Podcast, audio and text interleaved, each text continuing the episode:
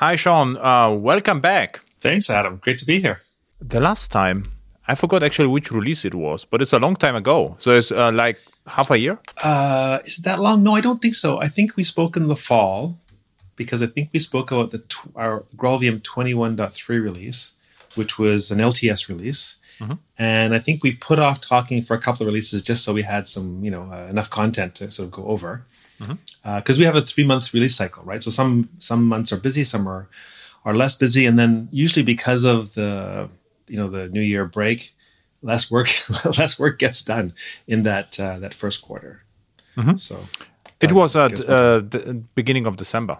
So um, right, five months makes sense. Yeah, mm-hmm. yeah, yeah. So we had release in November. Yeah, is that right? And the current release is 2021, 20 to 1. And um, it was, yeah. I think, last week. So um, April 26th was released. Um, I think it's just before that. Oh, really? The 19. Oh, no, sorry. So, so, actually, this that actually is a good topic. So actually, there's there's uh, the community edition went out on the 26th. I think that's correct. Okay. We actually had to release the enterprise edition a little bit earlier, and it's an interesting story. Uh, this is the open source world, but we are downstream of OpenJDK, right, mm-hmm. for Community Edition. Mm-hmm. And for Enterprise Edition, we're downstream of Oracle JDK, which, you know, it's almost the same thing, but not not really, not, not quite.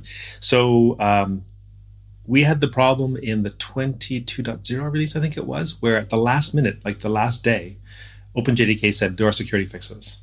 Mm-hmm. So we couldn't we couldn't ship on the day of. And in fact, you would have seen this other downstream releases. Everyone had to absorb, take the time to absorb those security fixes, late late breaking fixes, uh, to do the builds, do QA, you know, bake those images, bake, bake those binaries, and so on. So we decided that uh, we would give ourselves time from now on to deal with any late showing, you know, lately uh, available OpenJDK security fixes. So it's it's no big deal, but it, uh, it did kind of create this oddness in our release uh, schedule. Okay. But I'm really happy about, uh, about the 22.1, the recent release. Um, it supports M1 Silicon, which is huge. Yes, yes, and I'm, I'm I have one too, and it's it's good to have it uh, for sure. I mean, I don't know about you, but so far the M1 transition hasn't been the easiest thing, mostly due to Docker. You know, um, the uh, I've mistakenly downloaded images which aren't tagged as multi-arch. And I learned this this morning actually from one of my colleagues. if you're getting an image that's, that's, set up as multi-architecture, if you try to pull it, it will warn you, right? Like, hey, no, there's no build for you. If it's not defined as a multi-architecture image and you pull it, it downloads just fine. It even runs, and then you get odd errors. So, I tried to get an Oracle uh, database. Uh, ah, X, yeah. Oracle XE right? Yeah. I pull it down. Great, and after half an hour, you get strange errors, right? So it, it everything works, and and then you know uh, it it, uh, it, it then it stops, right? After after a while. No, actually, I had faster failure. So I first it was failing on a network problem. I'm like, okay, let me just. It runs in in, in uh, background mode, right, by default. Like the uh, this is from uh, Gerald Venzl, uh, his his images, and he puts minus D, so you background it, so you kind of don't see it and you realize this isn't working. So you turn that off. Then it no, it was actually it was starting up the container it was running the shell script to boot the database, and it was failing in there. Uh, actually, yes, it was a, it was an interesting error, but it was it was not obvious, right? You're on the wrong architecture. And uh, I've, I also was talking to one of my support uh, support lead, and he was saying the other thing that can go wrong is you have the right architecture for the OS, but you got the wrong binary, mm-hmm. right? So now we're in a world of like the OS is changing, the architecture is changing, Docker images. I mean, it's a mess. Uh, is um, the will the Oracle database run on M1? Because uh, I, I, read there is like um, they they in one point of time they will support ARM-based CPUs, right? Because of the cloud and. I'm, you know, I, I don't know. I have no inside information on this, but okay. uh, it does make sense given that we're rolling out uh, the Oracle Cloud uh, mm-hmm. Ampere A1 machines. You know, we have a mm-hmm. bunch right now. I, I mean, um, I would assume this is going to be the thing because ARM is taking over the servers, the server space quite well. It's mm-hmm. making progress in the server space. But right now, I, I have no knowledge of this. It would be handy because now I'm in this weird position. I have this nice Apple M1 machine, and some things don't run, right? Yeah. In a Docker container, anyway. I tried last year, I think, and uh, and and it worked at the beginning, and then it stopped, and then did some research, and there were some you know, uh, and then there were some some discussions around that when it is going to support, and so so this was um, exactly my my experience as well. Yeah. And the GraalVM also. This was a long, um, a long uh, on, on the wish list actually, Git, GitHub mm-hmm. issue, right? And uh, and one of the reasons what I understood is that GraalVM does not support M1 because you there was uh, there there was no hardware which had enough memory for CI/CD pipeline, right? So what I read, well, this was like a, a, a it's part of the story. Yes, part of the story.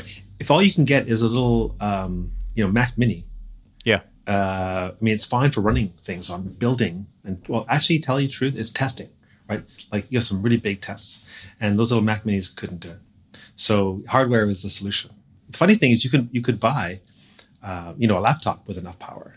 But you mm-hmm. couldn't get, you know, somewhere we have a we have a data set. You know, we have a place in I think it's in California where we have a racks of these minis, and uh, they weren't really up to it. So it's it's it's true, right? There's the hardware was an influence for sure. I mean, then there's still, you know, you're still on ARM. There's still changes, right? Like optimizing for ARM, and so we already had ARM support. That wasn't the, the key thing. Um, but yeah, it's silly practical things like hardware. What, what, was really fun is I watched this for a while. So okay, this is interesting that they don't have you know uh, a, a, hardware to build that. Um, uh, this was a, a, not funny. I mean, absolutely understandable, but but funny because you know it is a minor minor thing which stops the entire thing, right? So it was like, uh, yeah, yeah, because you got this you know complicated infrastructure for doing builds, tests, and so on, right? Mm-hmm. We've got a farm of machines, right? So what's in the farm? Um, if you can only get machines with like 16 gig of RAM, uh, there's not a lot you can do with that farm. Mm-hmm. So we have now M1 support, and um, yeah, and uh, it is official with 20 to 1, 20 to 1 or once before. So it came no, right now, 22, right? 22 1. Yeah. 20 to 1, exactly. Yeah. And yeah. Um, so it works exactly like Intel. So you can just download GraalVM with native images, no difference, right? So yeah, I was using it myself uh, on the local machine. It works fine. I was playing with it, you know, because uh, I was comparing right? So mm-hmm. it's to compare. Like you use the this Intel. the version. next question: What's what's you know the the the experience uh, Intel versus ARM uh, native right. image compilation GraalVM? Yeah, that's that's the good question. Um, so in there was emulation mode, right? So we run the Rosetta mm-hmm. two, right? Um, then there was running it on Linux in a Docker container. ARM, ARM. I was doing that, mm-hmm. right? So this so this is this is better. So the native the, the Rosetta two performance wasn't as good. Um, then what I was doing was I had a nice cloud machine, 16 core 64 gig whatever i had something beefy in the cloud um, and i was trying to measure all these the differences and then there's the native one so before i had the native m1 build i was trying docker local if i cranked up the memories sufficiently for the vm I could get actually close to the cloud performance. So this is this is actually Docker Linux on M1 was equal to this fairly beefy cloud machine. So the performance is good. Now the native one will run, I think. I don't but the cloud machine was Xeon or something like this, right? Intel. Uh, yes, it was. It mm-hmm. was. Mm-hmm. So it was, it was a pretty yeah, and lots of memory, lots of cores, right? So mm-hmm. so you know you can go so fast. Native image will only go so fast. Uh, it will require certain you know. There's a point at which more cores and more threads don't help you, right? Mm-hmm. More memory doesn't help you. So, because some of the processes I know are, are, par- are, serial and some are parallel. So the parallel mm-hmm. processes we we win, and then at some point you don't, don't doesn't help anymore. But uh, this I have an app. I have a 16 um, an M1 16 inch uh, M1. Is it Max? Yeah, Max. Mm-hmm. Mm-hmm. Uh, and it's as powerful as that. It's as fast as a, as that big cloud machine. Okay. So I'm happy. That's interesting because uh, the the single core performance is not as huge from the from the M1, right? So actually, I thought that Intel should be actually faster. So it's amazing that it isn't. Again, it's it's it's not just one thing, right? There's memory and there's yeah. there's uh, cores, exactly. and then there's just the complexity. I mean, you know, it's always like your mileage may vary. I was testing something. I don't recall what it was I was testing, but uh, yeah. I, well, what's crazy though is I've got a you know consumer, well, Mac Pro right laptop that's got this incredible amount of power in it. It really is that fast. Yeah, because it's funny because day to day, if you're using it, maybe you've tried this, right? Everyone goes, "Oh, they're so fast," but when you're using it, it doesn't feel super fast because all the cores are idle. If you watch the cores, yeah. two cores, the, the, low energy cores or the low, uh, you know, efficiency cores, do all the work. Mm-hmm. So it's it's hard to try and push that this Mac or the you know find workloads that can really take advantage of the cores. Mm-hmm. And um, prior to M1, you had Intel Mac, I assume, right? Yeah, Intel Mac. Yeah. So what is the difference now between a native compilation GraalVM on Intel and 2M1? Uh, okay, so that 2017 MacBook 13, I would not use it. Right, it has 16 gig of RAM. It was just not usable. I, I use a cloud machine, just because it's it was just so slow. It was just so slow, right? Compared to This was already the, uh, i9, right? So it wasn't uh, i7 or i9. Um, I think it's a seven. It's not that great. It was like it's Okay. it's a pro, but it's like a 13, 13 inch, which isn't the the big end, Okay. right? it was it was painful. Uh, like I've gone from like a five minute build to like a minute build. Oh. right. I think that's the kind of jump I've gone through, and and then you play games with. Um, again, if you're using Docker to build containers, that's that's where you. I think that's where I was really paying a lot because if you, you really have to crank up the RAM for Docker. If you everyone no one pays attention, but you install Docker and it gives you I think two gig by default for the uh, the virtual machine, which is not enough, not for native image. So what I what what I actually did on um, for for an GraalVM comp- uh, compilation, I always uh, took uh, spot instances, so uh, you know unused capacity in the cloud, so I could get you know a- actually very cheaply a huge instances. This, this was fun actually because you Yeah, could yeah. you know preload everything and then compile you know get the native image, store it somewhere, and uh, this is what I did, and this worked actually surprisingly well. yeah, that's actually a pretty. If you're not in a hurry, it's, it's a good good strategy. Did you Yeah. see? Um, we had a live stream uh, for the 22.1 launch, and uh, Fabio Niephaus showed that he's using he, he's written GitHub Action support for native image for both uh, community and enterprise edition. And he was doing the builds on an Oracle uh, Ampere A1 machine because you can get that's in our always free tier. So Oracle Cloud has always free. You get 24 gig of RAM and four cores, I think. And so there's so the the the ARM cores are one hyperthread, right? So it's like half a Intel core. But you get four cores, 24 gig of RAM, and he was using that as his uh, build machine or his runner, right, for GitHub Actions. So that's kind of interesting. So it's pretty beefy, actually. He ran it quite And uh, the GitHub Actions are, uh, I mean, how how to get them? Are they uh, in a repository or uh, how to use them? yeah, they're in um, they're in GitHub. Oh, they're in GitHub. yeah, for sure. Of course, yes. Uh, Can I? You know the project Can You I? can to- yes. No, it's Project Can I? It- Can I? It was a Sun uh, pr- project uh, very similar to GitHub. Kenai.com. Oh. You, you don't remember that? This was like 10 years ago, you know? It was like, uh, it was, I think it was a Mercurial based project. It was sense. announced on JavaOne. And um, and I had a lots of open source stuff there. So this was just joke now with the Kenai. Uh, this is uh, no more alive for 10 years or something. I do not remember this at all. Sorry. No, but uh, it's really it's really good. So we gave a demo. Um, uh, Fabio gave a demo uh, of doing this, and uh, yeah, it's great. I will put it to show notes, so um, because the GitHub Actions uh, are pretty usable. I, I, I pretty assume good, that you yeah. can also have um, you can compile for different platforms as well with GitHub Actions, right? So I could, I Yes. could create images for Windows and uh, Linux and Mac at the same time. Yes, and that was demoed. I think uh, Todd Sharp was demoing that last year. He had a, a nice example of doing all three, right?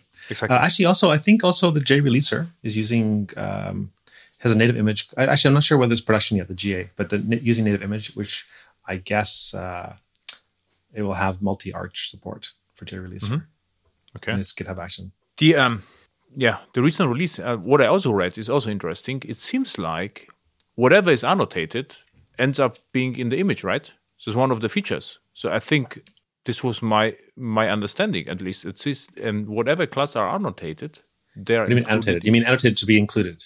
Yeah, are to be included. I thought you know Yeah, yeah, regardless which annotations. So okay, No, this would yeah, be no. interesting because uh, it would mean you know, um, all my Java E applications are out out of the box. You know, uh, native work. capable. Yeah.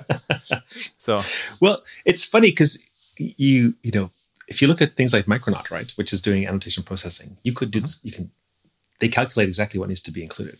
Yeah, Because Quarkus they know, does, does the right? same because uh, know Yeah. all classes which are injectable have to be annotated. So I think okay, this is not that far off. So if you, if you have a Yeah. GraalVM and you say okay, all the whatever, if you have annotation on class method whatever, it gets automatically included. So this could be actually a viable option. Yeah, I did see a project that was um, was called GraalVM Hints, I think it was, and it was someone who's uh, written annotation processor to let you add annotations onto your classes. It would generate reflection config for you.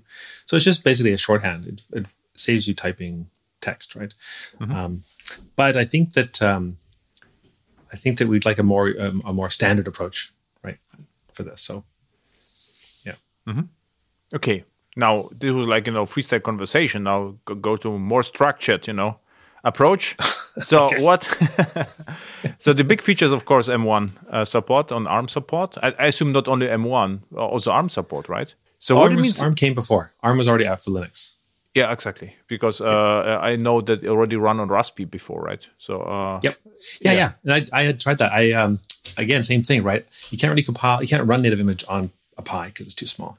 Or at least the one I have is too small. So I ran on the yeah Oracle A1 machine, uh, and then I put a 64-bit OS um, on the um, the Pi. when I compiled native image, I compiled it with the option to to statically link everything but glibc. So I had everything pretty much I needed, zlib and so on, and copied the binary over. It works fine. So I don't know how far that goes. Um, I was my, I was trying a simple hello world, but you know, you need a beefier machine. Um, I guess I guess I could do it on my Mac in a Linux container now that I've got the uh, got that working. Same Okay. thing. Cross, you know, build on build somewhere else, but deploy to Pi. and the um, A1 uh, Oracle uh, CPU is it uh, Oracle Silicon or is it uh, you know what it It's uh, it's Ampere. okay. So, and that's I think that Amazon also recently announced Ampere servers. So, um, we I think Oracle's a big investor in Ampere. Um, So that's one of the one of the business relationships we have, right? So they're building servers and we're buying servers. Um, but I think also Amazon's a customer of those Ampere uh, machines. Okay, so interesting times. So um, yeah, because uh, Amazon usually has the Graviton their own CPU. So interesting that they also. Um, yeah, I'm not sure if is Graviton a brand name or a, is it a chip? I don't know actually. Uh, I know it's a chip right now. So but may, maybe they invest in something else as well. So who knows? Um, yeah, they you know, but those chips, those thing is the, the the revolution of this of these is that the the cores are cheap, super cheap, right? When you're paying for cores in the cloud, they're like penny penny cores they call them, right? They're like a penny an hour or something, something insane. Like the math is just shifting. We're realizing that memory is more expensive now, right? Memory becomes more of a limiting factor than the cores. Cores you can get lots of them, uh, but memory cost still hasn't come down like the core pricing has come down. It is actually right because uh, you know the four core machine back then it was very very expensive like a workstation you know everything which was multi multi core yeah and Yeah. right now it doesn't matter anymore um, No. No, it means you need to optimize your mem- for memory. Like you can you, you can chew up cores, it's okay, but you need to for runtime you need to optimize memory footprint. That's where you save some money now. but this is still strange because if you're running for instance AWS Lambda you only get more CPU with more RAM That platform does that. Yes, this is typical functions, right? But they don't have to do that. Yeah And exactly you can use uh, Google Cloud Run, right, which is just container as a service. I believe you can choose um, cores and RAM. I think that's going to be coming. I mean, function simplifies the world for you, but in future, um, I think you'll see more flexibility. Yes, because it's one of the reasons um, why I'm not using GraalVM a lot. Because uh, in order to get more CPU, I have to buy my memory, and if I have two gig of RAM, I, I don't care because my application, you know, uh, needs uh, like 256 me- uh, megs, and uh, I get two gigs of RAM. So uh, I, I actually memory it, it was never an issue in the cloud because uh, I would like to have at least you know one CPU, and if you if you would like to buy one CPU, you get two gigs of RAM. So it's like uh, cool times for, for Java developers. But if this changes, then it's a big time for GraalVM, I would say. Well, like I say, it's the serverless platforms are this way. They don't. They don't have to be. I mean, if you look at the because I worked on Oracle Functions, right? So I worked on the Functions uh, service on Oracle Cloud, and I was looking at the competitors closely, right? Like looking at the pricing and so on. And Google at the time, and it's still, I think it's still the case. But you look at Google uh, Cloud Functions, and they have a they have gigahertz and memory. They actually have two parts to their pricing. And if you look at it closely, it really was. And maybe I said this to you before. Somehow I feel like I said this before. But if you look at the pricing, uh, they were tied together. So it's like you know, if you increase the gigahertz, you increase memory. Like so, so it's it's a it's an illusion that you have choice, but really you didn't have choice. They both Exactly. together. You know, yeah. But um, I don't see any reason why, as we go forward, um, we wouldn't be able to choose both. Right? Yeah. Uh, th- This would change. Uh, actually, um, what's what's interesting, right, in the cloud? So um, the entire cloud architecture is about economics. It changes completely, right? So if you are on premise, so um, you know, we we we we we spend time, you know, about performance optimizations and decoupling and modularization, whatever. And in if you are in the cloud, you know, costs are the factor. And um, I, I, was in a project where they, they uh, the budget was like you know um, they didn't care about the budget. I said okay, but if you don't care about the budget in the cloud, I mean, then we will just I would buy you know two largest EC2 machines and we are done, right? I mean, then, yeah. then I mean. Um, then is no the architecture is over. I mean, then we can you know install uh, two application servers and it will run you know with uh, with uh, with with milliseconds latency and and we go home. We did you could exactly the architecture 20 years ago, right? And uh, it makes only it only makes sense the entire architecture if costs are a factor. And if they change, you know, the uh, serverless, the economics of serverless, this will have will have huge impact on the design choices and architectures, right? So yeah, we know right? we know that serverless are, are expensive, right? Compared to if you if you have a workload suitable for serverless, which is intermittent, more intermittent, yes. Mm-hmm. Uh, but if you're running twenty four seven full full out, then you're going to lose money. You're, you're paying too much money, right? Because you're paying a premium for that interruptibility. Yeah, it, it, it's really know if you if you compare it to what? So if you compare it, let's say to uh, to, uh, to, to containers VM, right? or EC2 you are right. Yeah. But if you compare yeah. it to Kubernetes, not always, right? Because uh, and if you have um, serverless, what you can do, yeah, this is still interesting discussion because um, I have to to to uh, to to decide or to suggest something over and over again. If you if you if you pick something like Kubernetes, the problem you have is you cannot have you know one Kubernetes cluster per developer. You could have, but it's no more economical. But with serverless, you can absolutely have. So you can have you know very nice isolated uh, test environment per developer. Because you are paying per invocation, so it's completely different economics. Yeah, yeah, it's it's interesting. Yeah, that the cloud is is the whole economics thing is is interesting for sure. This is the yeah, and, and GraalVM is related because you know um, we have you know the conversation with GraalVM is okay. Look, if you go to serverless, we get you know two gig two gigs of RAM. Cold start is maybe a problem. But um, this this is no the the, the GraalVM is a in Java is, comes always to discuss into discussion now. If if you if you're in the in the cloud, you know, uh, it's like an interesting sure. topic. Well, there was a there's a series in InfoQ right now uh, mm-hmm. on um, Java and cloud, specifically native image, native compilation, right? Um, and you're seeing the same themes being repeated. Uh, the editors made some comments about Java suitability for cloud. You saw this from the Kubernetes article. Um, Alina Yurenko, my colleague, had uh, the lead article in that introducing GraalVM native image, and um, it's it's about cl- it's about Java suitability for cloud. Just take a look. Um, you know, they're they're making arguments about why why are we doing why are we using native compilation?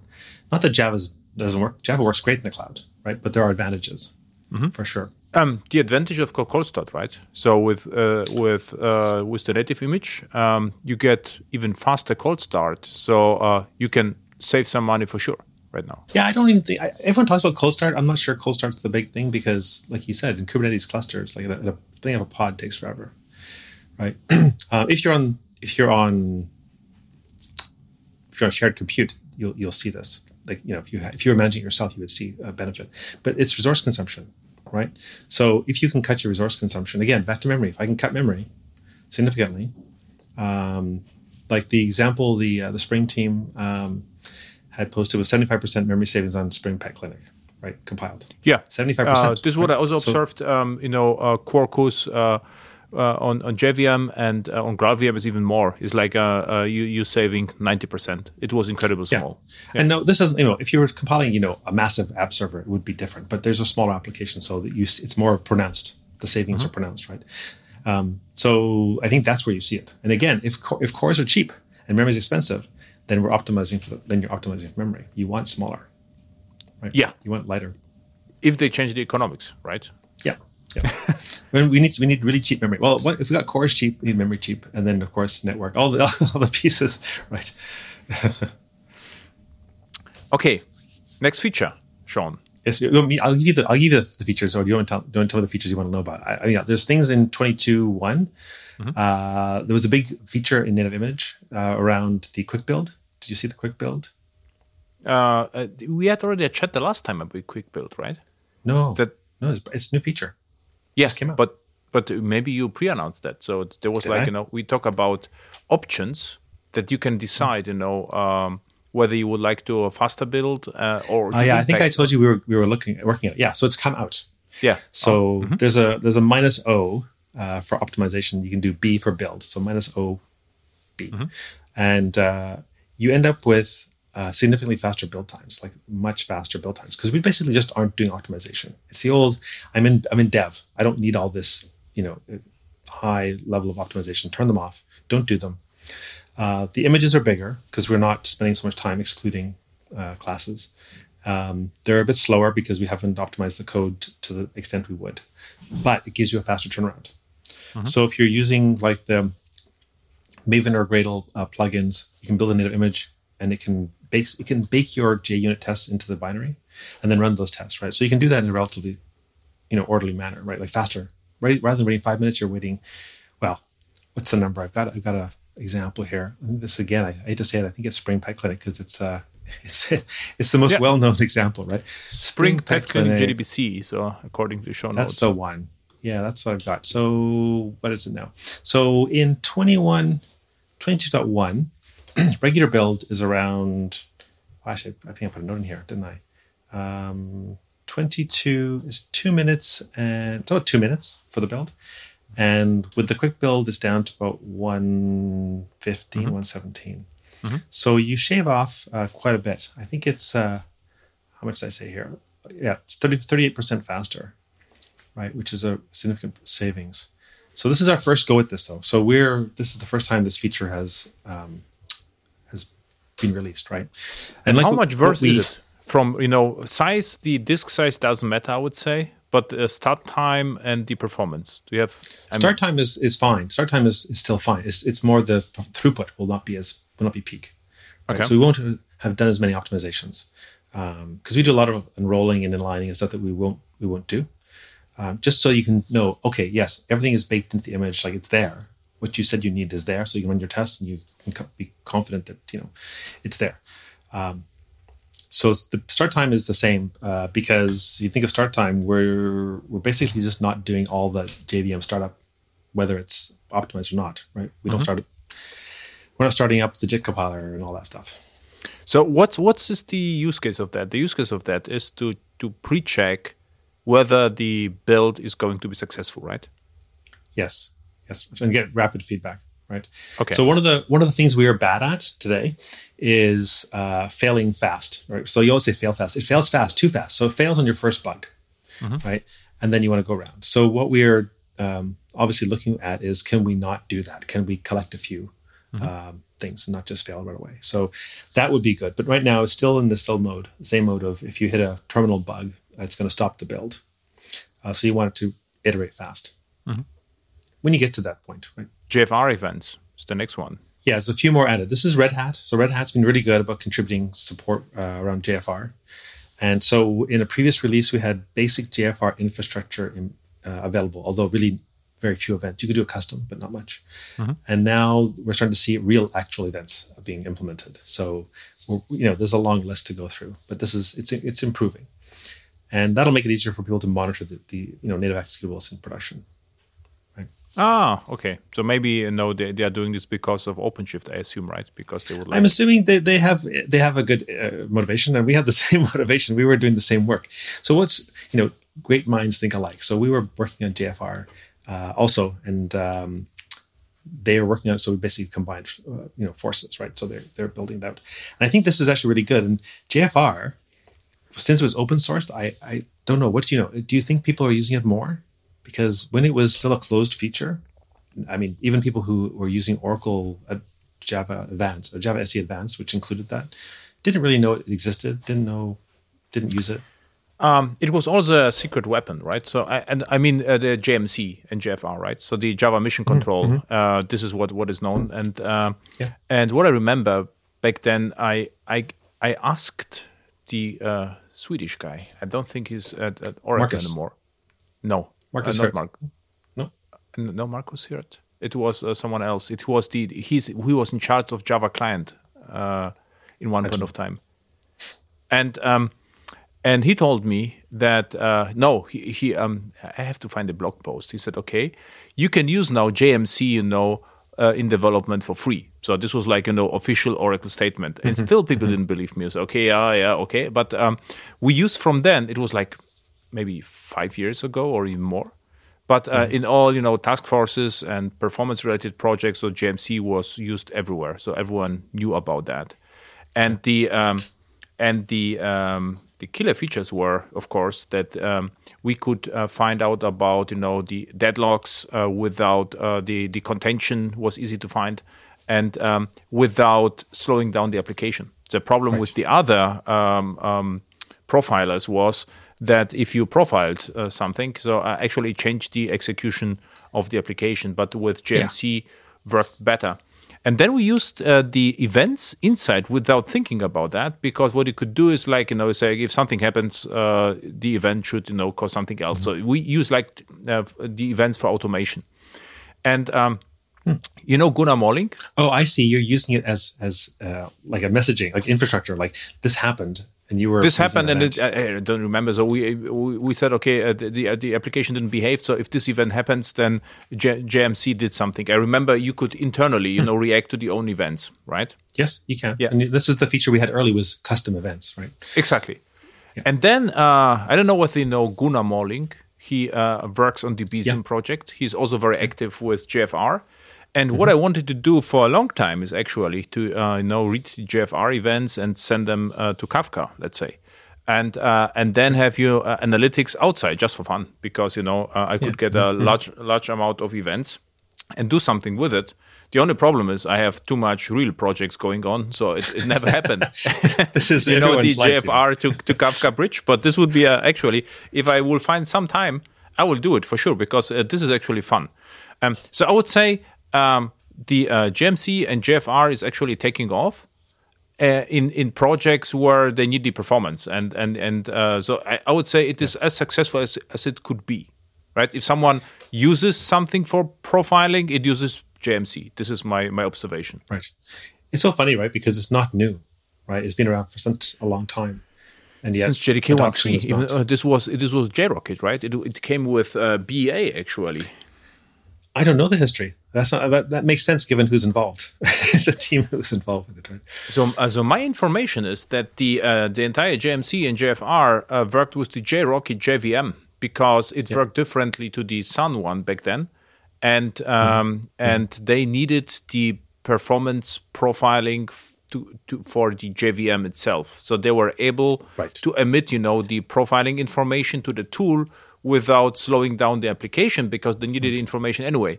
And then they, uh, I think Oracle or Sun, I don't even know, bought JRockit, and uh, or JRockit was part of BA.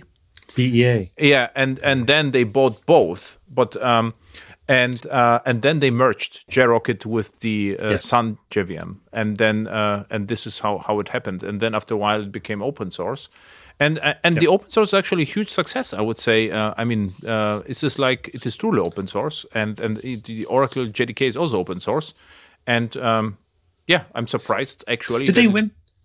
Didn't they win that? That uh, there was a Twitter, you know, battle of the features that I think Sharat Chander was running, and I didn't. Did JFR come out near the top? I think it did. Did it win? I, I, No, I- no. don't You know, no, know. actually, no. What won? What won was usable n- null pointer errors, user friendly null pointers. Okay, this is um, which was like a minor feature, but it won like best Java because of course it's useful, right? it's popular. So it means that the the the, the um okay on, on on that note, uh, someone this was a null pointer exception. So, um, someone presented me a pattern uh, a long time ago, and I say, look, um, I could improve the performance of my application, and say why, how, and I said, okay, he pre-warmed. He had a pool of null pointer exceptions and it created lots of exceptions at the startup of the application.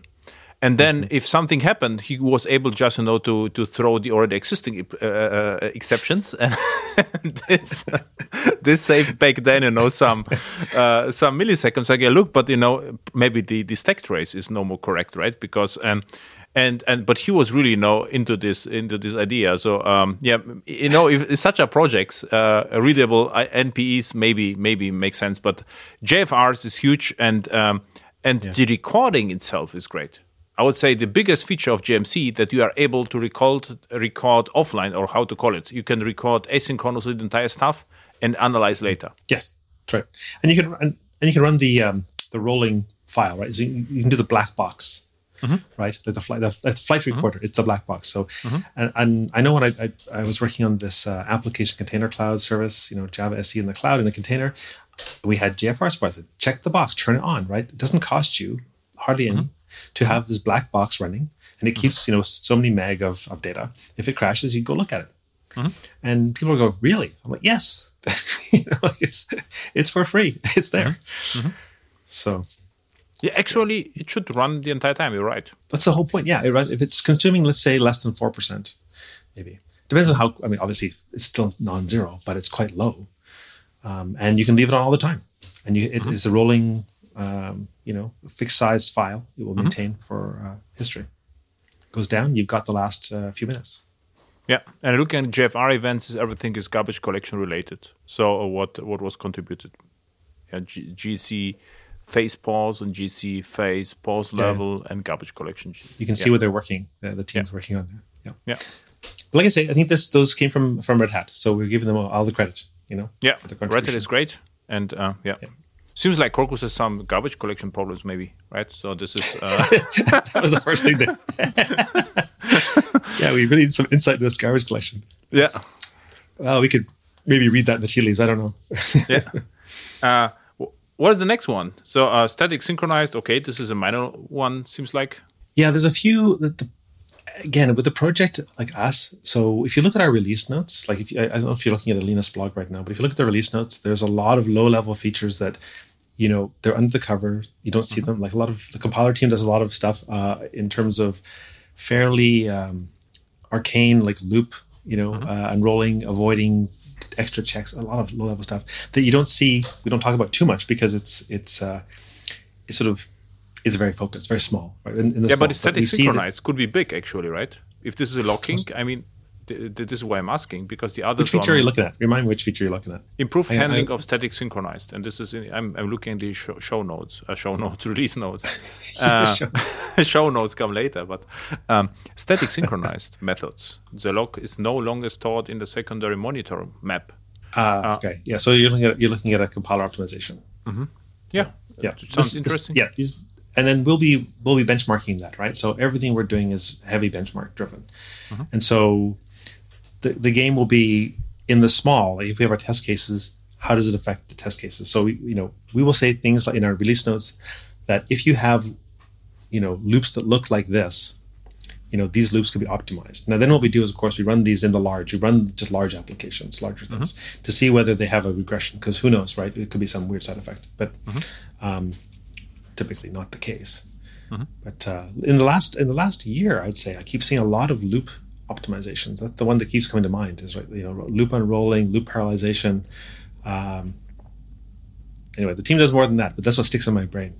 So uh, so there's those but uh, i think the other thing in again back to major features which um, we haven't talked about is in 22.0 there was a large change in the output right? Native image build output significantly uh, more user friendly so that's a big change. So we're kind of the theme is kind of usability like developer usability. So making it faster so you can get better feedback is in 22.1 um, and then in 22.0 was really improving the output so you could see things like uh, how many classes are we looking at? How many classes are you know how many classes can we get to or even methods can we get to from your program? Uh, which packages have the most uh, okay. are contributing most to this to your your, your application? Um, that kind of thing. So you can you can it gi- well part of it is just gives you a better feeling that you can watch it doing something you know uh, watching a compiler do nothing is very uh, boring also non-informative so this is really just more feedback for the user and uh, that that's the biggest thing I think we did in 22.0 at least in terms of and user, web, user, WebAssembly user also, which can be actually big. So you have some th- improved compatibility with GraalVM WebAssembly runtime with the Truffle Yeah. framework. Yeah, so we can um, run WebAssembly yeah And WebAssembly could also be, also it's already getting big, bigger and bigger, especially in serverless world. You know, edge computing stuff like that. I've so seen interesting. this more Yeah. yeah it's true yeah I saw um sorry oh I know I was attending a I attended the uh, UK Smalltalk user group uh, the other Smalltalk. week. Yeah, of course, Gilad you have to, uh, was to speaking. I know, I did. Yeah. well, Gilad Bracha was talking, and he was presenting on Newspeak, Mm-hmm. um, which is a it's been around a while, but anyway, he's he's giving a, a detailed um, talk on this and demos. And one of the things he said was right now they've shifted the implementation to run in the browser. So they're basically using um, the browser canvases and so on, the DOM, and also JavaScript as kind of their uh, assembler, right? Mm-hmm. But he did say that they had a version running, um, compiling into WASM, right? Mm-hmm. Uh, and I think he said it wasn't great because WASM's not very good for dynamicism, for doing interpreters. I think that it's just, I know from even discussing with our team um, that WASM's a bit limited, and I think they're working on improvements to, to make it more universal, right? But it's designed for simple languages simple, you know, mm-hmm. non-garbage collected languages for sure, right? Garbage collections, no, there's no garbage collection. Yeah, I heard this uh, several times that actually for garbage collector does does not work well with with uh, Wasm. and yeah, nothing um, built in, right? Mm-hmm. yeah. So they've so so interesting part with that was yeah. So Newspeak they're they're using JavaScript because I guess it's it's running on V8, which is really fast, right? It's a really fast virtual machine. Does good optimization, so they get the best performance. Yeah, but Wasm, and, um, keeps coming up, you know, for sure. What um, also interesting, so you did some improvements. So um, now this we focus on Java, but um, there are some improvements regarding JavaScript, Ruby. So uh, in 22.1 yep. and Python. Okay, uh, Python is a little bit faster, 30% faster and 40% less memory, but no one uses Python, so who cares? I would well, say. Don't say that. There's a whole group of people who just went crazy, you know, like listen. Yeah. Did you see that number? I just saw the the uh, there was a graph posted on Twitter of the searches done in O'Reilly books, like for help. Mm-hmm. And for help. it was okay. over. Now, yeah, I know. So that, you can take this any way you want, but the majority was Python. So either there are Python users or Python is the most problems, right? Like you can definitely say that way. Problems with the formatter. Um, so so Python was was was big, and the I guess the searches in terms of the trend, the trend also was more Python. So we do see Python as a as a priority, right? We do. What, we are working. Uh, what's uh, so joking uh, aside? So what's uh, what's really interesting is um, I don't know if you remember the um, 2006 around. There was like Python versus Ruby versus Java. So Java was uh, was said to be dead, and Rails was big, was huge, and people like Ruby because of the aesthetics so what they said, you know, a beautiful language and it looks nice, and Ruby almost disappeared, right? And what's interesting now that Python appears, but I think the only explanation is because of the scientific, you know, computing. Like you know, the scientists are, are, are, um, uh, using Python because it's interesting that back then no one was interested in Python really. So there, there were some um, frameworks like um, how it's called this with um, it was competitor of Rails, which was also somehow Rails yeah, yeah. Uh, um, forget uh, tw- not twisted. No, that's was, groovy. Sorry, that's groovy. What am I saying? No, no, no. Uh. It was uh, um, it was something with um, it's also with no snake something in uh, in in the name, but uh, the uh, the. Uh, the uh, the Ruby was the huge winner because of aesthetics, because of the entire community, and and and now it flipped. So interesting, why, right? So yeah, it's it's all machine learning. It's the communities, right? It's communities who are using it for sure uh, the Ruby community was really big on uh, web applications. Yeah. Right. So Ruby on Rails is all web. Um, but also automation. I don't know if you remember. I think this, uh, you know, this. Oh, yeah. Uh, I think Ansible or you know the entire uh, Chef. I think is also written in Ruby back then. There's all the DSLs yeah. were written in Ruby. yeah, the uh, GitHub. Um, they use Jekyll for web web page yeah, generation. Exactly. It's all Ruby, mm-hmm. right? Mm-hmm. So it's handy for us because we have we have experts on in the GraalVM team on all these languages. So yeah. we have tools like Jekyll. We're like, hey, we don't know how we can't make the website build. We need some Ruby expertise. Ah, good mm-hmm. thing we have, you know, Benoit is available. But uh, yeah, Ruby, our Ruby performance is really good, right? That's the thing. So Ruby is interesting because. Um, there's a lot of there's still a vibrant community some large users of ruby out there big Com- i think uh, Airbnb. I know Shopify, uh, large, some large users of Ruby out there. So it's not going away. Python has just made its way into all this machine learning um, and also universities, right? It's, it's, it's, it's an easy language to learn. I mean, I did do some uh, Ruby programming and it's a bit odd. It's a bit of a hybrid, right? So it's got this, I was attracted to it because it had the Smalltalk like blocks and such. But then it's got Perl ish, you know, all caps environment variable. You know, anyway, it's it's it's a hybrid in some sense, right? So I, I, I disagree with you a little bit on the aesthetics. Looking at Ruby has never been my, you know, the favorite thing. It does look a little bit Frankenstein, but no, uh, it was not. It's not my opinion. Uh, it was the opinion back then that the uh, Ruby is a beautiful language. So this is what I heard to know over and over again. And Java is ugly and will disappear and is dead already. And I was oh, asked why I'm still doing Java and not Ruby. This was 2006. and this is why I know it. Uh, and um, even you know, look at my blog that there were some comments in my blog post, even from the uh, DHH, because mm-hmm. I know I said okay, Rails is a little bit uh, strange with the transactions. Some projects were inconsistent, and he even commented on my on my on my blog back then. So this is what I remember. And Python was, and by the way, the framework is Django. It was nothing with snakes. What I what oh, I meant. Okay. Oh, this, this was the, it was the Django and yeah, Django and, and TurboGears. They were the two frameworks I remember. And there was defined Django versus Rails back then. And, mm-hmm. uh, and, and, Ruby almost disappeared, uh, uh, at least you know what I see in projects. And, and Python becomes stronger, even you know in serverless computing as well. So um, the uh, Python is um, is, uh, uh, is a, I would even say even more popular than Node.js for no reasons. This is my my my, my observation. In mm-hmm. Ruby definitely peaked. I mean, um, nothing ever goes away, right? I'm just thinking of mm-hmm. Heroku. Heroku had heavy emphasis on Ruby. I think, exactly. Uh, way back, right? It was, it was, a thing they wanted to support. Mm-hmm. But um, yeah, Py- Python is important. I mean, it's just it's just getting uh, adoption. I, mm-hmm. I, don't. I think it's just easy to use. I mean, Ruby is certainly concise, right? That, I think that was the attraction to Ruby. It's it's a nice, concise uh, mm-hmm. language. You know, but uh, I don't know. So GraalVM, the, our, our project is all about can we run all of these languages on the same runtime, right? Yeah. So and what you also see R support, which is interesting. And the first thing is, which I didn't knew about, I learned something new, JavaGD. Huh. Java GD. This is in official release notes. JavaGD is, and this is related to R, a uh, graphics device route, Java graphics device.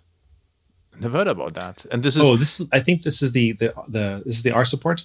Yes. Uh, one of the um, the key use cases with, Ruby, with R is generation of, of uh, graphics, right? Mm-hmm. graphs. So you mm-hmm. do some analysis, we're getting back some kind of image. So mm-hmm. maybe that's what you're looking at. Yeah, exactly. So it seems like this R uses JavaGD for the for the for the generation for the image generation. I actually don't know. Honestly don't. Yeah, it says you use internal. R R is uh, we're not spending a lot of energy on R these days. We do. It's kind of maintenance. We're adding new features. We're adding usually uh, some uh, compatibility, keeping up with with R.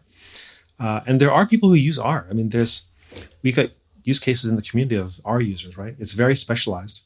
Um, the problem with R is there's no spec, right? So this is really hmm. challenging for language implementers. There's no spec for R. It's kind of like, well, some people wrote a thing called R um, are there specs in Python? You mean? Does Python has a spec? No, I don't think so.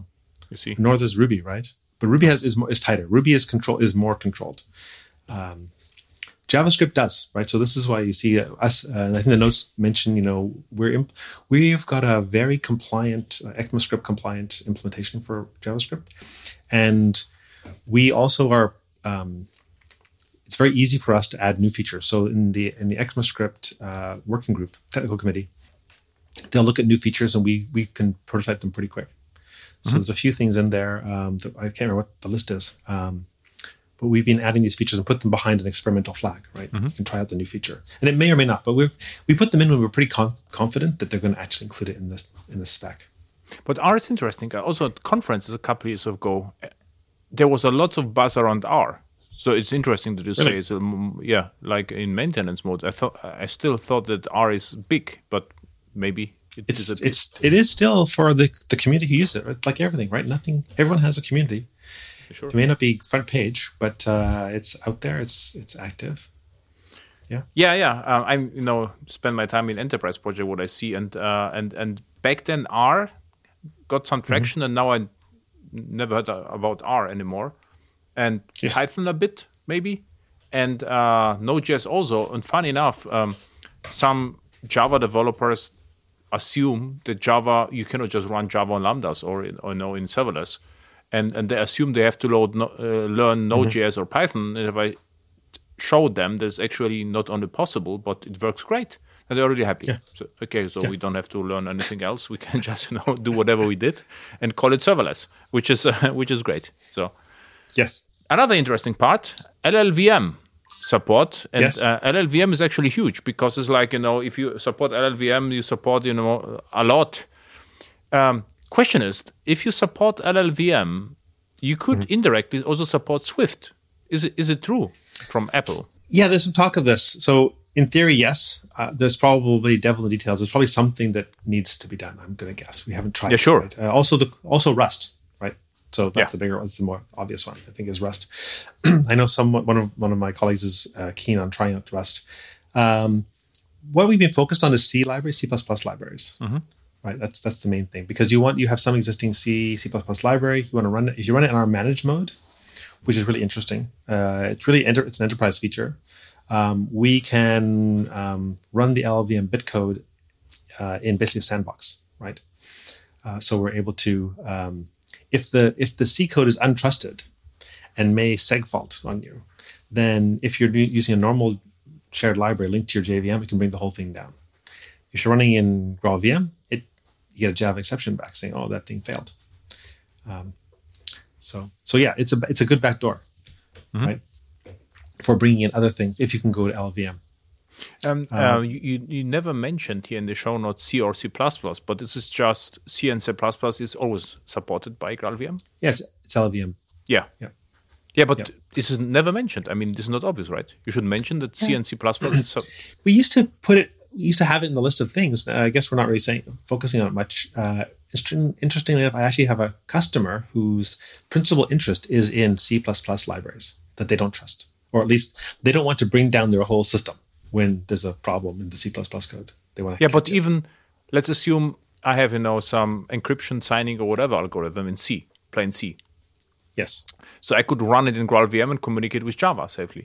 uh, yes and also very yeah, efficiently yes you can now you, But this is a huge, huge use case, but it's never mentioned in the GraalVM. So I, I would say, you know, now I read an article. And I say, okay, uh, but now you know I can use C because um, um, we in a web project we had exactly the, the problem that there was a C library which had to be used, and what we did we cross-compiled it to Wasm and run it with from JavaScript. It was very similar, but in browser. But I can have exactly the same on the backend. you can do it with the, the with GraalVM. Yes, you could compile the code, the, the C library to L- LLVM bitcode and then load it and call it from Java. Yeah, this is uh, huge, and uh, C++ as well, right? So with C++, more yeah. object oriented. Yeah. You just need all the right libraries, right? You need all the libraries. yeah. But the standard libraries, I mean, the C C had you know the uh, standard standard lib in C. I mean, I mean, if you if you if you're happy with this, then it could work, right? Yeah, I think that's correct. Uh, the C++, plus, I'm, I, I'm something in my brain saying there was some uh, enhancement done in the last year around C++. But this is our use case, and we use it ourselves because um, some of these other languages have native libraries, especially Python. Python has a lot of, it- you know, there's native libraries, so they're running on LLVM bitcode. Yeah. Okay. So for us, but- LLVM is kind of infrastructure that we're building on, mostly like Ruby, Python. They're sitting on top of this LLVM bitcode. because uh. Apple also uses the entire LLVM. They, they use it behind They the do. scenes in the Xcode. So this is why. They do. And and um, there's also s- attempt to run Swift uh, as as a backend language. This is why I Mm-hmm. uh, and um, you can also run Swift in in a headless mode. So it's open source, and Swift is actually an interesting language. I mean, it, it looks a little bit like Kotlin and Java. So uh, this Yeah. is why I thought it could could run. Yeah, but you It have could to run. I, I I had the same thought you did uh, some months ago. I thought I'd take a look. I didn't get very far in that investigation. I mostly ended up going down this rat hole of like Swift and open source, and you know, trying to figure out what it what was open source. It looked like, well, I know there's dependencies on on the Mac on certain libraries, and I guess uh-huh. they're on Linux. They've re-implemented it to run on Linux, decoupled from those libraries. But does it have does it suffer from the problem of having like a .NET problem of some of the libraries are definitely just about Apple, and some of the core the core languages may be portable. Yeah. Like to do anything useful, do you have to basically be on a Mac? That's mm-hmm. the question. Yeah. Then the biggest feature, maybe Java on Truffle, right? So we have done. Uh, this was the Yeah. former Espresso, right? Well, it's codename Espresso. We, it's internal. It's a code name. Codename. It's a And- codename. Yeah. Yeah. And what about that? So what what's the progress? The mo- most of, most of the work there, I think you see in the release notes, is around hot swap. So it's around a development mode. Mm-hmm. So we can redefine classes. Uh, even I think we can redefine up the class hierarchy. We can do we can move things around. So it's a really interesting development um, mm-hmm. features.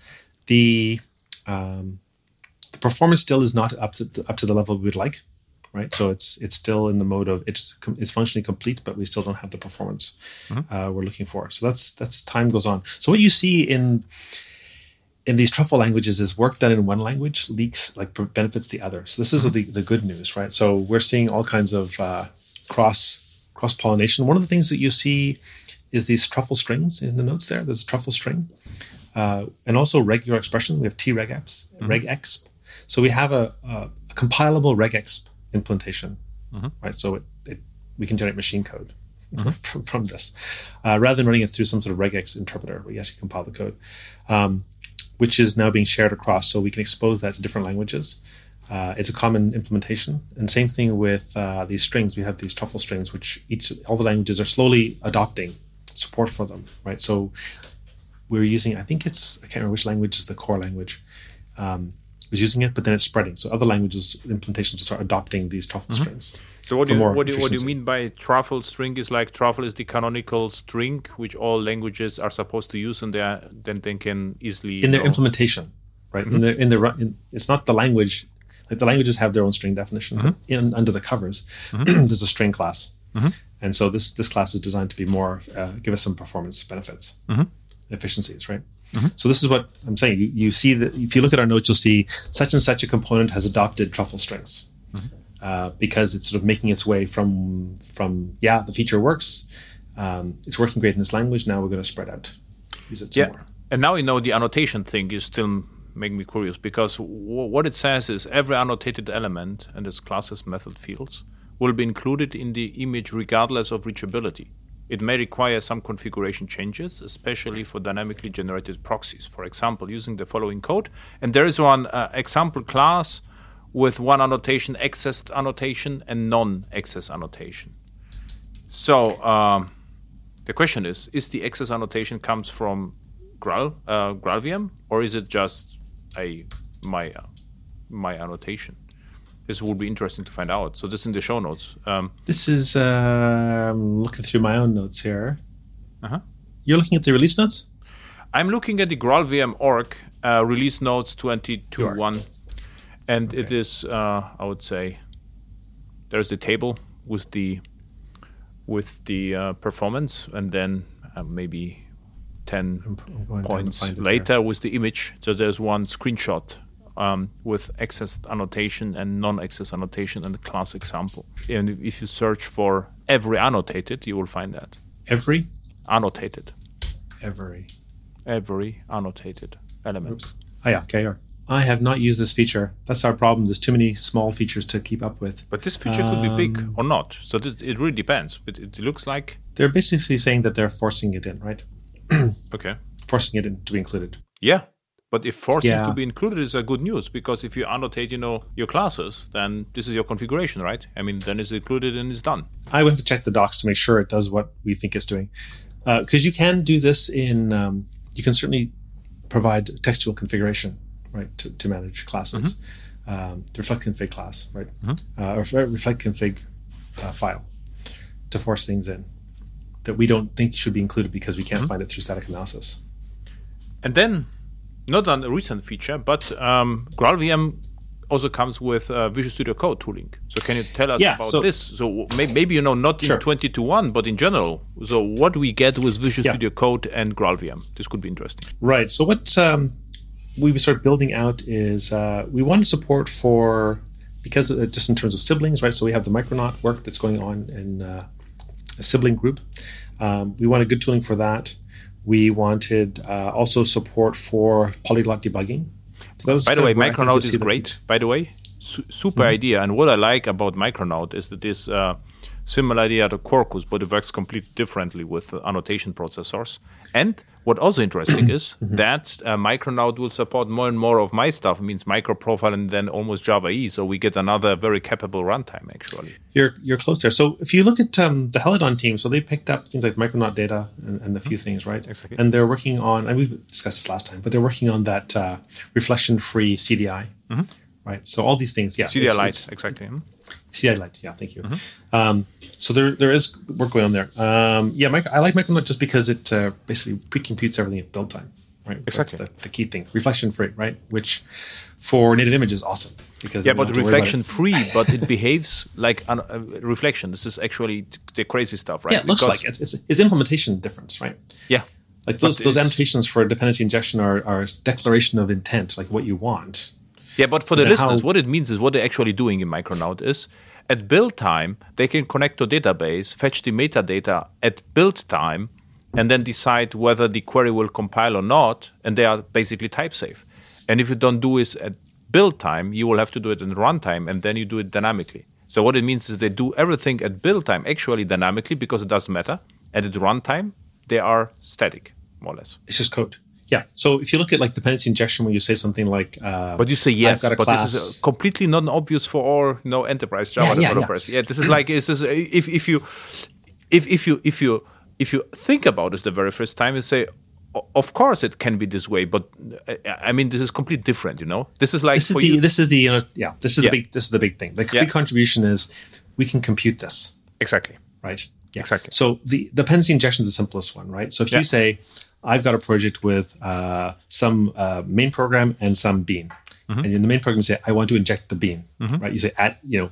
Mm-hmm. Uh, then Micronaut just looks at that annotation processor, sees sees the injection request, basically says, oh, the project has this only one. It actually generates Java, it actually generates classes behind the scenes mm-hmm. that basically do the work, right? So mm-hmm. rather than saying, here's some reflection at runtime, or config file at runtime, like Spring tradition, traditionally had done, right? It would read the configuration and annotations, use reflection to kind of build things put together. So there's lots of logic mm-hmm. in Spring, which is like reading things and trying to figure out what to do. Micronaut case is they just generate the machine code, uh, the machine code. They generate the classes that say instantiate this bean, plug it in here, mm-hmm. right? And then they compile that code. So if you're in a, an IDE with Micronaut and the annotation processor, um, if you look in the if you look in the output uh, you'll see a whole bunch of classes that you didn't write. Mm-hmm. Right? Those are the classes they're generating to do all the, the, the, the work. Like in early Java E days, right? Where everything was uh, generated yeah. at, at, deployment time. As, basically, it's actually yeah. kind of similar, yeah.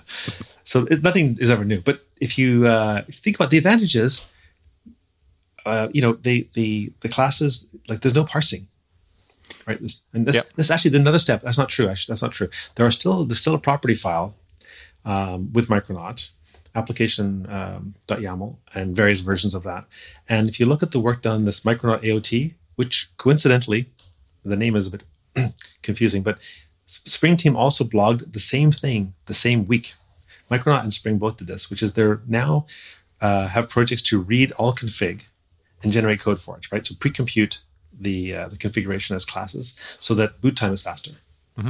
And it means you get less flexibility in the sense that um, you know, if you know you're deploying to say Oracle Cloud or, or AWS, and you're going to make some decisions based on that, uh, it can be baked into that during the build.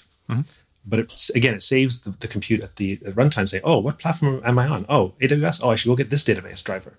Mm-hmm. It's just pre-computed. And so uh, Cedric, um, oh, uh, blogged about that. I'll I'll give you a link to that and share it with you. It's really interesting. And like I say, what's interesting is both the Spring team and the Micronaut team were doing the same kind of um, optimization uh, because so, they uh, realized uh, that all this it, parsing. Uh, in, in another context, what I know is uh, there's like a Liquibase, for instance, the database um, migration tool, and depending on database. Um, because if they use Postgres, they deactivate all mm-hmm. the other stuff. So they also do a, a database specific optimization.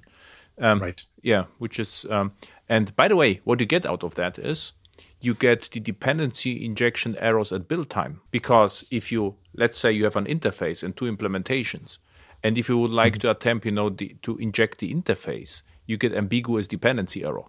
With uh, Micronaut and Quarkus, you will get the error at build time. And yes, all the other applications have it at runtime. Exactly. But the error is exactly the same. This is interesting. It looks exactly the same, you know. You know the error, but it happens, well, you know, at build yeah. time. This is actually a huge benefit of um, yes. of, of, the of the how to call it build time deployment. I call it. Right? Yeah, we see this too in just uh, creating REST uh, APIs. So you, you annotate. Um, mm-hmm. You create a REST controller in uh, controller in, uh, in Micronaut. Mm-hmm. You'll say you bind a method. It's like JaxWS, right, or JaxRS. You just bind a method to a to a path with a parameter, and then Micronaut will say, okay, let's say it's like slash person slash name. You know, it's curly braces name. That's the parameter, and then in your method signature you say string name, mm-hmm. right? And then Micronaut will generate the code appropriately to because of convention. But at build time, you can be told, hey, that doesn't work. Like the, the your string you typed in for the path doesn't name match the parameter, which in a in a Spring application it would fail at runtime. Mm-hmm. You'd be like mismatch, right? Can't find the parameter or something like this. So it's it's it's true, right? It's it's an obvious thing you could fix it at build time, and even if you didn't generate code, if you didn't do the Micronaut thing, you could at least check it, right? It's a checkable error. Mm-hmm. Yeah, interesting. And then you have to buy into the annotation processing. Right? Interesting that Oracle became, you know, the sponsor of the most lightweight framework on earth right now, Micronaut, right? So. Uh, yeah, I mean, it's it's basically a, you know we're supporting all frameworks. We're working really closely with Spring Team, like the Spring mm-hmm. Native team. Um, we're we have lots of friends, I guess. We we like Micronaut because it's 100 percent new from the ground up, very aligned yeah. with native image. Mm-hmm right? So this is great, right? Um, the same time, uh, Spring is a huge force in the in the market, mm-hmm. right? Like uh, it's, it's a huge uh, presence, and so we want to make sure we work really well with them. And so you'll see things like the those build um, support, like Maven Gradle, we work with the Spring team on. Uh, lots of work to to fix problems that Spring Native has found or alignment. So that's a really productive uh, partnership. Mm-hmm. Um, and then even the, the Red Hat team, they've even got Mandrel. The, the basically they've got a downstream build of, yeah. of native image in the in the native image. Sorry, in the GraalVM GitHub repo. Like so, we're, we're working with everybody. Uh, you know, because in the end, Java developers just want to do their. They want There's to use their tagline like in Oracle, everybody's darling, or something like this, right? Everybody's darling. That's yeah. it. Uh, I don't think that's that's right. I don't think that's the, I don't think that's the marketing that Oracle's been using. Okay. uh, back to the very briefly to the uh, Visual Studio Code tooling. So, oh, sorry, uh, yeah. yeah, this is because Micronaut was too interesting. But um, yeah, I mean, what we get with the Visual Studio. So uh, let's say I would like to have a small, you know, Hello World GraalVM project. So how Visual Studio yeah. Code can help me? Yes, you can. You can. Uh, you can create a project. You know, there's wizards for creating a project, instantiating it, setting up the the uh, the environment. Um, it uh, behind the scenes, what's interesting about this is behind the scenes, actually, NetBeans is running back, back there. So mm-hmm. NetBeans language server is being used for mm-hmm. um, language services. So uh, code completion, all the usual Java stuff is all back there with NetBeans right now. Um, but like I say, for us, this is just basic Java support. We we also have this other use case with multiple languages, which we just at this point we um, can't get somewhere else. Mm-hmm. Right. So if we want to have JavaScript, uh, if you want to have even Java code with JavaScript embedded and step from Java into JavaScript in the same you know environment, um, that's something we can get out, out of these tools. By the way, I would use NetBeans more often. The problem I have with NetBeans right now is command space shortcut doesn't work, which is annoying. This is this is the only. But other than that, you have to you should try NetBeans because no, no, command space on a yeah. command space on a Mac is uh, Spotlight. You mean yeah, but it, it works. Uh, yeah, yeah, I know, but uh, it, it, it, works actually in, in all other tools, and it worked actually in NetBeans, but uh, it doesn't work for one year or two years. Um, command, yeah, command space is. I don't even know. I just must be control space. Uh, or control space, yeah. No. Control space. Yeah, it's control. It's control. Con- control space, uh, of course. Uh, command space is uh, is uh, Spotlight. Yeah, Spotlight, I use it for yeah, for launching application all the time. Right. Um, and uh, but NetBeans is actually quicker than Visual Studio Code. It feels incredibly fast. So if you work with it, the editor is crazy fast. So it's it's a pity mm-hmm, that mm-hmm. yeah, but yeah, Visual Studio Code is interesting. you know, like it's gaining some traction um, I don't know if it's going to take over the world, but it's certainly gaining some traction. Um, there's it's open source most mm-hmm. mostly. I mean, VS Code technically is not open source. Uh, the Theia project, based on mm-hmm. on the sources, are is a fully open source uh, version. It doesn't have any micro, Microsoft um, you know metric ga- uh, gathering and such like that, right? Um, and then I see that um, uh, just yesterday or day before, um, uh, NetBeans or sorry, NetJetBrains announced a partnership with Gitpod which. I thought was really interesting. Have you seen this? Uh, the Fleet project? So, no. With with Gitpod. Gitpod, because uh, the new IDE is Fleet. It's like a cloud-based IDE. Yes. Uh-huh. Right. So what they so if you've used Gitpod before, um, they were using Eclipse Theia, which is VS Code, let's say, um, where you can be in Gitpo- GitHub. Uh, they install a, a, button for you. You install the, the, the, extension, click the button, spins up a, a, container environment, checks out your code, and then gives you a web interface with VS Code into that code. So you can basically debug your code, build your code, mm-hmm. all cloud based. And they just and they just announced a partnership with IntelliJ to do the same thing, to bring their web I, web IDE mm-hmm. uh, to Gitpod. So you can really at this point, I guess, get a choice between which IDE do you prefer.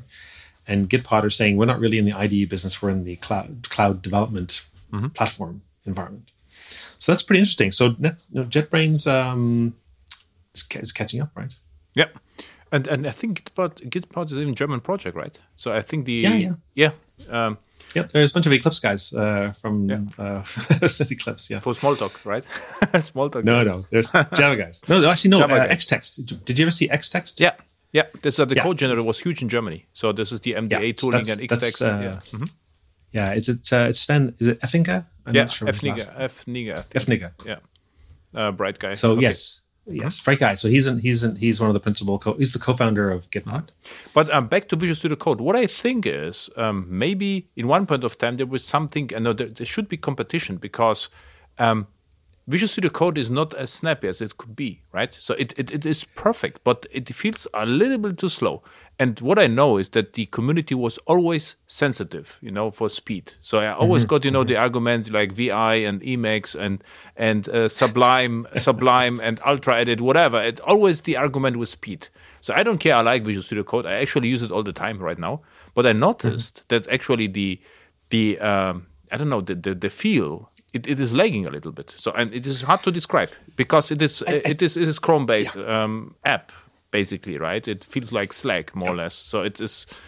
Yes, Slack and, and other things. Yeah, yeah, it's it is. It's like Electron right? Yeah. So I'm just yeah, waiting yeah. for you know the true native implementation of that something. So uh, I guess it's it's like basically it's Node, right? The front end is, is Node based, really. Yeah. Um, I don't know if it's if it's the IDE itself or whether we're doing Java, whether it's because you're talking these language servers. Which no, even if you use JavaScript without language servers uh, it is like uh, the editor, or, uh, it is like until it starts and, and does something. Because I have you know lots of projects and opening, closing all the time. My my my Visual Studio Code. This is one of the reasons why I'm using a lot because I go to folder code minus n dot and it opens right. Yeah. And and do something with it. But it's still. Um, I noticed that it's actually it's not as snappy as it could be. But think about it, right? Think about it. You're you're hitting JIT problems. It's a warm up problem, I'm sure, right? You're running your JavaScript code on V8. Yeah and it has to warm up. Yeah, sure.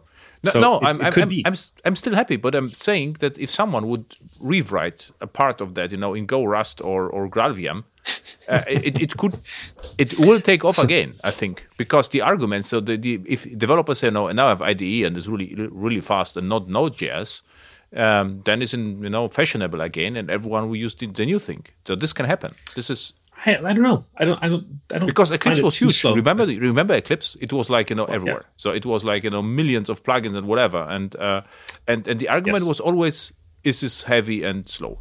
Which was not true. Not true. No. No. No. It's, but but there was still slow. the argument. No. This is why. Yeah, I didn't have a problem with Eclipse. I mean, I was I worked on Eclipse plugins, right? Like uh, IDE yeah. extensions for JPAs, uh, our team, right? So I use it all the time, and I'm a big fan. But you know, I I I, I have to say that uh, you know, like VS Code is not there yet Right, that's this sure. is what I think. So, um, from from the from the performance perspective, I would even say that Eclipse should be faster than, than VS Code, right? So, from from the feeling, if you're editing speed, and yeah, you you've got. I mean, ignoring the implementation, you've got Node code, TypeScript, Node, mm-hmm. JavaScript uh, on a on V8, which is a optimizing, uh, you know, a good JIT compiler, mm-hmm. and then you've got uh, Eclipse, which is Java bytecodes running on JVM, good mm-hmm. bytecode compiler. So mm-hmm you know, I don't know whether um, Java's probably faster in the end. Yeah, but I, I, am not sure what the differences are. I was not sure. I thought you know that you're using both. So if you use Eclipse editor and Visual Studio Code, you can tell me, you know, is it there's a difference? Because I didn't. Eclipse pretty snappy. Mm-hmm. Pretty snappy. I don't know. I uh, I don't use IntelliJ much. Uh, that's the one. I'm, I'm, an oddity that way. So I don't know whether it, it feels the same way. It's all swing based, the old one, right? At yeah. Uh, IntelliJ. Um, I think it's, hard to tell because it it, it, it, it needs longer for initialize, and I don't think you know IntelliJ is well suited if you're jumping too much between projects. So it's really hard. You know, you have your, your, your workspace, and this is a heavier. So I have a license, but uh, then, then I prefer know, Visual Studio Code if it, there's not lots of refactoring going on because I'm just open without the ceremony a project without you know millions questions whether how to include the Maven. So I would just like to open it and work with it, right? So uh, whatever happens. Yeah, mm-hmm. it's it's it's it's good as a text editor. That's how I started, mm-hmm. started how I started. Right, I go to conferences you pop up you want to show some java code yeah studio code right Perfect. because it just shows you nice highlighted yep. uh, code yep. and slowly but surely you know i'm starting to use it for for more actually building things like with maven projects and, and gradle uh, even yeah i use it actually full time now with studio code so there, there are no um, uh, Java actions like it generates unit tests for you. You can you can uh, swap between unit tests and production code. The refactorings are good. You can generate constructors. Actually, I would say it is eighty percent there. So from the yeah from from the functionality. But it's a completely different topic. So uh, you know um, how IDEs how to, are a very religious topic. Yeah, uh, favorite IDEs. Even more than Python, maybe, right? So um, yeah. yes, possibly. so um, it was really interesting, um, and um, yeah, we should invite you back on the next release, right? So I would say in the next two releases, and then let's you should you, you should skip two. Yeah. So the next one the next uh, the final release of the year is always the big one, right? So 21 the, the, yeah. the X dot year dot three is the final one where we're the wrapping Christmas up release. the work. Basically, yes, Christmas release. Yeah. Uh, but in terms of long term support, so so there's some changes for us. So we well, this is it's it's more maybe the enterprise side, but we are aligned with Java, uh, the Java LTS schedule. So which put us in a funny position because um, we had a, a long term release which is 20.3. Um, we did that. The next year, uh, we've now aligned with Java. They have 17. That's in the long-term support release. So now we have 21.3 also. So we have weirdly two years in a row we have these LTSs, which for our support team is just more streams to backport to, right? More um, branches to handle. But we right? more branches exactly more branches, more builds, more testing, um, and security. Right, we have regular quarterly security updates, CPU. Mm-hmm. Um, uh, for for Oracle JDK and OpenJDK. So there's more work for us, but uh, we're aligned now, so which means that the next long-term support release for GraalVM will be 23, because that will be Java 21. Is that right? Yeah. No. It's four. 21. Yeah, that's right. So okay. Java also changed, right? Java changed to a two-year cycle, mm-hmm. right? So we're aligned. So so that means that, that that means that this release here, and people who are using GraalVM community, they don't really care, but that means that um, um, normally the last uh, an LTS release, we're going to try and squeeze things into the LTS release because it's going to be there for years. And if you want a feature, right, to be supported and to be used by customers in long term or used by customers, they want it in LTS release. They don't want some feature release. Mm-hmm. You know. So anyway, so this year is not a long term support release. No, but uh, Christmas release is still us. coming. So we'll still do it. Yeah, we'll still have Christmas. Okay, we'll, we'll call it that. yeah, okay, or Santa release. Uh, depends on the marketing. Okay. Yeah. It was right. really fun to talk with you again uh, about you know uh, especially you know performance M1 versus you know uh, the Ampere and uh, and uh, different options is always fun. And uh, yeah, I know I know that you also love Python even more than Smalltalk, right? I, I don't I don't know Python almost at all. yeah, I, I, I actually I wrote I, I I written some Python. I wrote some database testing with Python. I only know that it starts with def sometimes, right? Def D E F, and def, then you write def, something def. def. Yeah. What, what, I uh, I think it's time to learn some Python because everyone yeah, I, I know is like, oh yeah, Python's great. I also think um, so. That um, I actually wanted to, to to learn Ruby, but it didn't disappear. It's okay, fine. So I saved some time.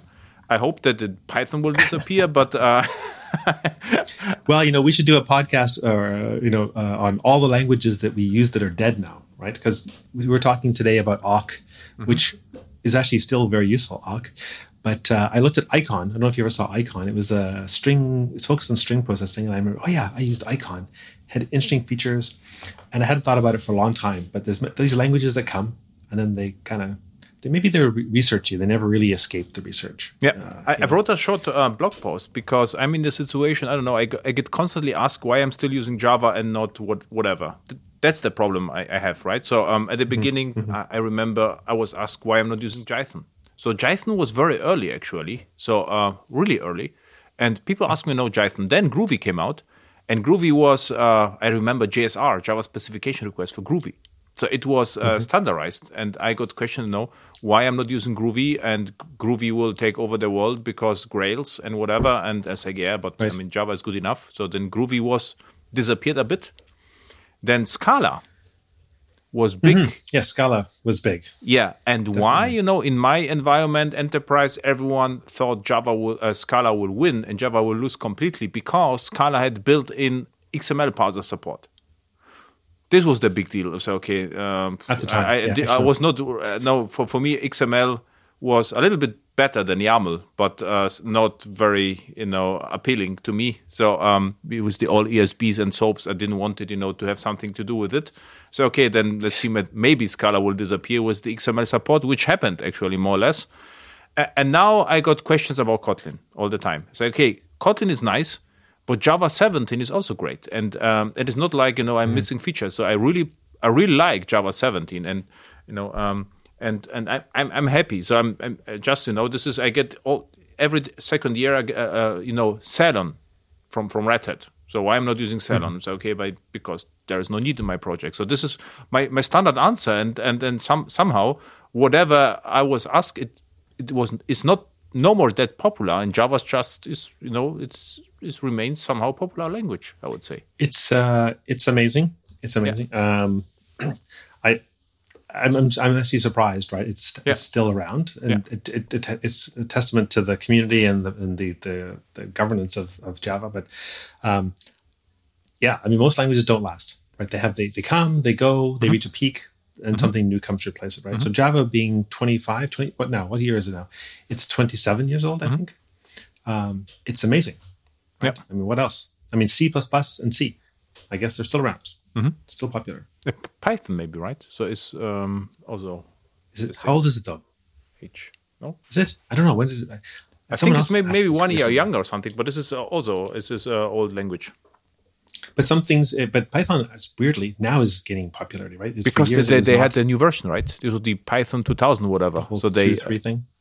yeah, okay, but completely different story. Uh, Shaun, thank you. Where people can find you on the internet? Oh, on Twitter uh, at Shaun M Smith M Yeah. uh, middle initial so Shaun M Smith S H A U N M Smith. Uh, that's where I'm most mostly. It's Twitter. Although I don't know, Elon Musk has just bought it, so who uh, buying it? Has bought? I don't know. We'll see if the world uh, ends on Twitter. I don't know, but otherwise, no, it is everything going to be better now. Um, and and and, and, and uh, I assume GraalVM is also on Twitter, right? So if, at yeah, at GraalVM. yeah, perfect. So if people can you know have some questions to the show, then can Yeah, just please, yeah, uh, yeah, hit me on Twitter for sure, and uh, I'd love to to have uh, questions on on on Twitter. Um, yeah, I mean, it's funny because we have the different channels. You know, we communicate. Have LinkedIn channels for GraalVM. We've got all these things, and and uh, LinkedIn is surprisingly um, busy place. I mean, I don't really use LinkedIn too much, but uh, no, I don't even have an account. So uh, on LinkedIn. oh, okay. Well, then I, I only have a don't. Twitter account and uh, only Twitter. I don't have a Facebook account and also don't have LinkedIn account. So I saved, so like the other languages, uh, saved a lot of time with the uh, no. I know, right? I I don't have a Facebook account either. I'm probably like, you know, that's probably insane. But you know, I, I, I figure that uh, it's it's it's it's it's peaked, right? peaked Yeah. Facebook. yeah, yeah, perfect. And um, yeah, then uh, see you next time and Okay, talk about the again soon. Christmas Christmas release. Okay, great. Have a good summer. Bye. okay, bye bye.